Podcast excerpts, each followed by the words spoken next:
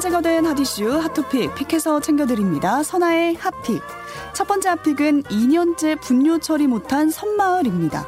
전남 여수의 섬마을 역포마을 주민들은 2년째 정화조 청소를 하지 못해서 애를 태우고 있는데요. 이게 다 마을 어기 골목길에 툭 튀어나온 펜션 계단 때문에 벌어진 일이었습니다. 골목길이 좁은데 높이가 있는 계단이 툭 튀어나와 있는 바람에 정화조 청소용 차량이 진입을 하지 못하고 있는 건데요. 이 계단은 2년 전 외지에 있던 A씨가 마을의 일반 주택을 펜션으로 바꾸는 과정에서 생겨났습니다. 그러니까 그 이후로는 정화조 청소차가 매번 계단에 가로막히면서 진입을 포기할 수밖에 없었던 건데요.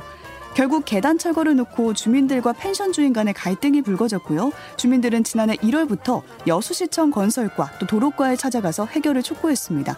하지만 시에서는 여전히 철거를 통보했다라는 답변만 하고 있는 상태인데요. 이 섬마을의 정화조 용량 이제 한계에 달했습니다. 누리꾼들은 이러다 넘치겠네. 시청은 뭐 하고 있나?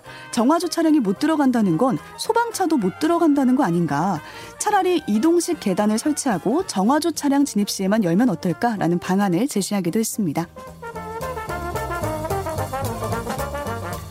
두 번째 핫픽은 글로벌 리더 줄줄이 낚은 전화 사기입니다.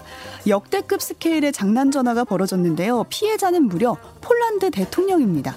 22일 외신에 따르면 지난 15일 폴란드에 미사일이 떨어진 바로 그날 안제이 두다 폴란드 대통령은 전화 한 통을 받았는데요. 상대는 자신이 마크롱 프랑스 대통령이라고 소개를 했습니다. 자연스레 이날 나토국 회원국인 폴란드에 떨어진 미사일에 대해서 이야기를 하기 시작했고요. 그렇게 7분 30초간 통화가 이어졌는데요. 하지만 이 통화 내용은 잠시 뒤 러시아 영상 사이트인 루튜브에 공개가 됐습니다. 알고 보니까 두다 대통령에게 전화를 건 사람은 마크롱 대통령이 아니라 러시아 코미디언이었습니다. 두 사람 중 한 사람이 프랑스 억양을 흉내내서 마크롱 대통령을 사칭했고요. 폴란드 대통령을 속이는 데 성공을 했는데요. 그리고 나서 통화 음성이 담긴 영상을 공유한 거죠. 이 간 큰 러시아 코미디언들은 3년 전에도 비슷한 사기를 친 적이 있습니다. 당시엔 마크롱 대통령에게 전화를 해서 자신을 젤렌스키 우크라이나 대통령이라고 소개를 했고요. 이외에도 보리스 존슨 전 영국 총리, 가수 엘튼 존을 속이기도 했습니다. 이들이 어떻게 연락처를 손에 넣었는지는 아직 확인되지 않고 있는데요. 누리꾼들은 와 하다하다 대통령도 장난 전화를 당하네 코미디언 자격이 없다 사기꾼이다 이제 다들 영상 통화하세요라는 반응 보였습니다.